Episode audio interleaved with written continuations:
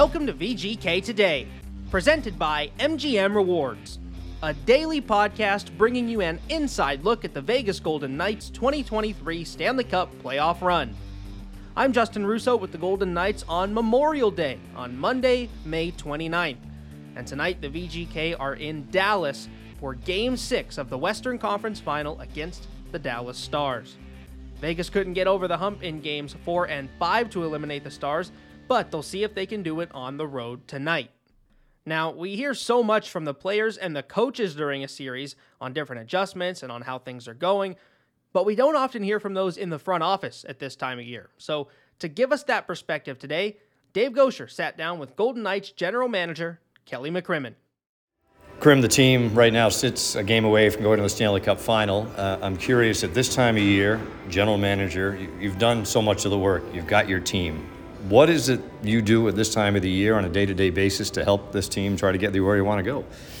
Well, when, those, when the playoffs begin, you're, you know, you're really uh, fully vested in that. Your ability to do much in terms of roster, that type of thing, is uh, very limited. Fortunately, uh, we've had good health. Um, you know, we've got real good players uh, not in our lineup right now, so we're in a good position uh, that way, our taxi squad has been running adjacent to uh, our rink at City National uh, ever since the playoffs began. So uh, those things are all in place. Our uh, amateur staff are working hard with their preparation for the entry draft, which you know is under a month away at this point. So they had their year-end meetings last week. They did those by by Microsoft Teams, so we're able to sit in on those when we were here for uh, games three and four. Uh, you know, there's there's 29 teams, 29 general managers that are working on other things. So, not that you can uh, stay focused or committed to doing all of those things that uh, that those those people might be. Uh, you do have to kind of be aware of the bigger picture stuff and live in the day to day, which you know at this time of year is pretty stressful.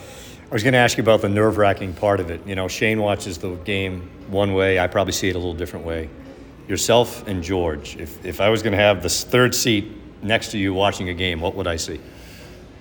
Um, well, you know, I, have always felt playing and coaching are easier in uh, these types of situations because you're actively involved and have uh, impact on uh, on the game and on the outcome. When you're watching, you're uh, you know a little bit uh, helpless in terms of that, and you know the stakes are high, right? We um, you know, we lost our first game of the playoffs against Winnipeg. They played really well against us, and you know, automatically that uh, you know raises concern. You got to get back to your game. Even the first period of Game Two in the Winnipeg series, they were better than us, and then you know you really start to worry. And then you know our team played real well. You uh, you know we're at the the long overtime game uh, in Winnipeg in Game Three. Those are uh, those are not easy games uh, to watch. We're able to win game four, game five, and get through that series. And then, you know, Edmonton is uh, is a great hockey team. And um, you know, game one we played really well and won. Game two they were the much better team. Game three,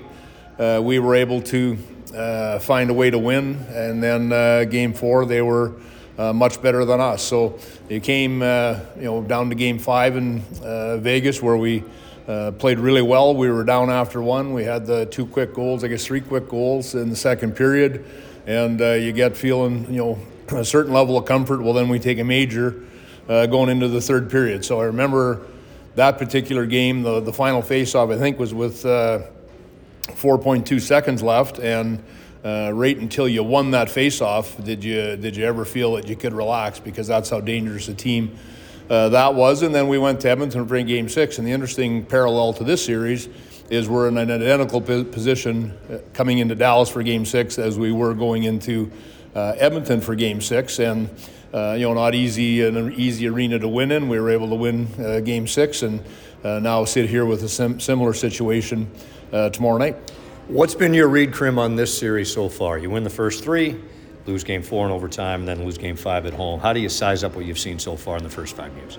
Well, I think if you look at five games, it's probably uh, about where people would have expected that it would be. So um, the games have been close. There's been uh, three overtime games.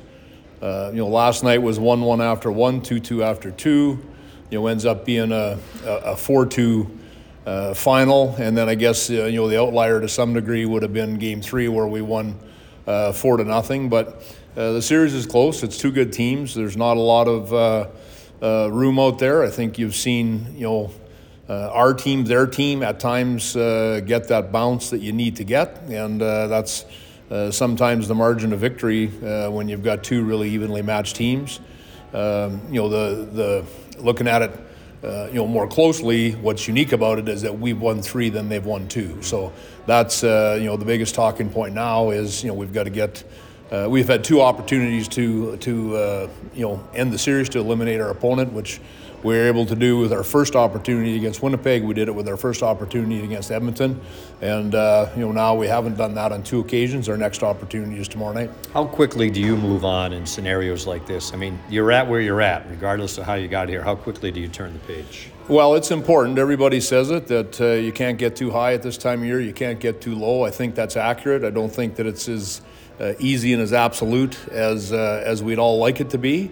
Um, but I think you know, when you when you've got a mature team, you've got an experienced team, you've got good leadership, uh, you turn the page pretty quickly. And I and I think that uh, you know even you know during good times in a playoff, I think that uh, our leadership, our coaching staff, uh, keep our team grounded. And I think uh, on the flip side now, when we're coming off a loss, uh, I think it's the same group of people that get us ready to play tomorrow night and you know, I feel that that's one of the strengths of our team is the makeup of our, uh, our, our people and our dressing room. Is the makeup of the people the reason, Krim? It seems like you guys really haven't gone in any lengthy lulls this year. You've been able to, you, know, you haven't gone on these tailspins. You've been able to turn it around pretty quickly.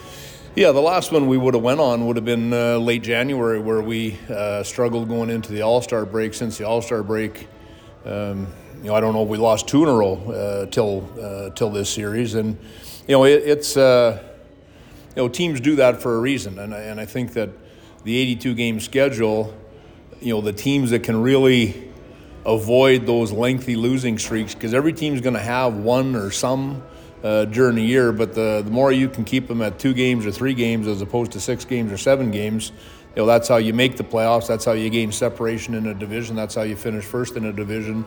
Uh, and in the Western Conference, like we were able to do uh, over the course of the regular season. And then at playoff time, uh, as I touched on, it's it's quickly turning the page. It's understanding that the thing with playoffs, it's the same for both teams uh, in terms of the travel, in terms of the schedule. So a lot of those things in the regular season aren't the same, and and that's what. Uh, you love about playoffs. It's a best of seven, which is a great test of determining who the better team is. The travel, the schedule uh, are the same.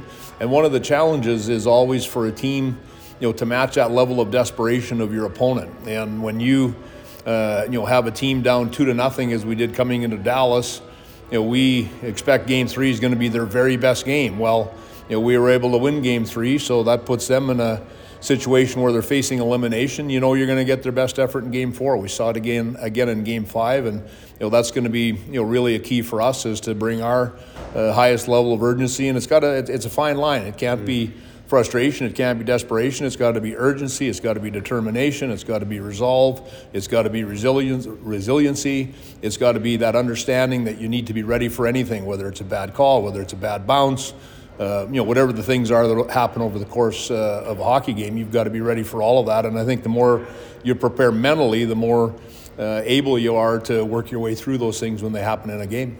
Lastly, Krim, fortunately enough for this organization, you've been on several deep runs in the playoffs, right? This is the fourth one in six years. Um, what have you learned from the previous three deep runs? What, what helps you in 2023 from the past?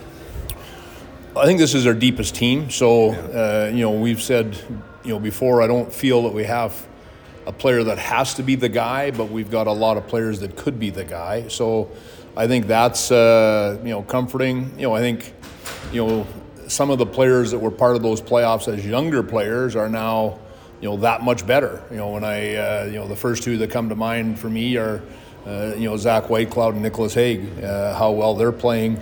Uh, you know, now as pretty experienced uh, playoff guys as uh, as young players. So, I think that's something that you draw on, and then just the core group. The core group's got good leadership. You've got you know your Pietrangelos, your Martinez's, your Mark Stones, your you know, your Smiths, your Karlsson, Jonathan Marchessault, so, you know, Brayden McNabb, those are real good pros, real good uh, NHL players. You've got Jack Eichel, who has uh, you know made such a great impression in his uh, first Stanley Cup playoff. He you know looks to um, you know just be really enjoying the moment, and uh, you know his game continues to grow uh, night by night. So you know you lean on people like that, and you know everyone has their own.